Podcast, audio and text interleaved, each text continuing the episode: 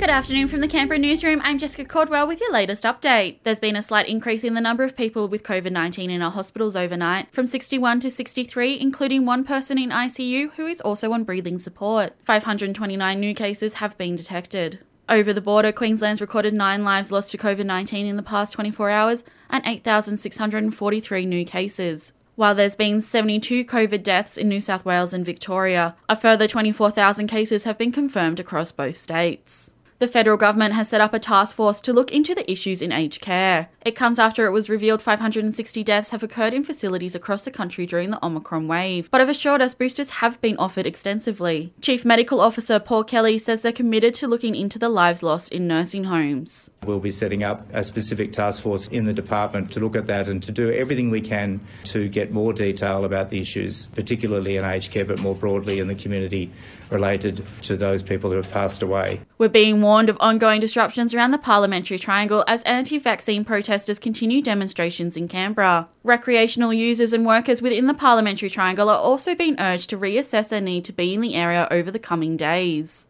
ACT police say disruptions to road paths, open spaces, and offices may occur and could continue into next week. It appears Novak Djokovic may have had a change of heart about getting vaccinated. The tennis star's biographer claims he's considering getting a COVID jab to continue competing in Grand Slams after missing out on the Oz Open due to his vax status. Health Minister Greg Hunt has told Seven he's happy if Australia's played a small role in anyone rolling up their sleeves. I think that will encourage more people who've been hesitant to be vaccinated, and that would be the real win out of this. So um, I'm delighted if that's the case. An amazing discovery with investigators confirming they found the wreck of James Cook's Endeavour. After 22 years of field work, they've concluded Cook's famous vessel lies at the bottom of Newport Harbour in the US.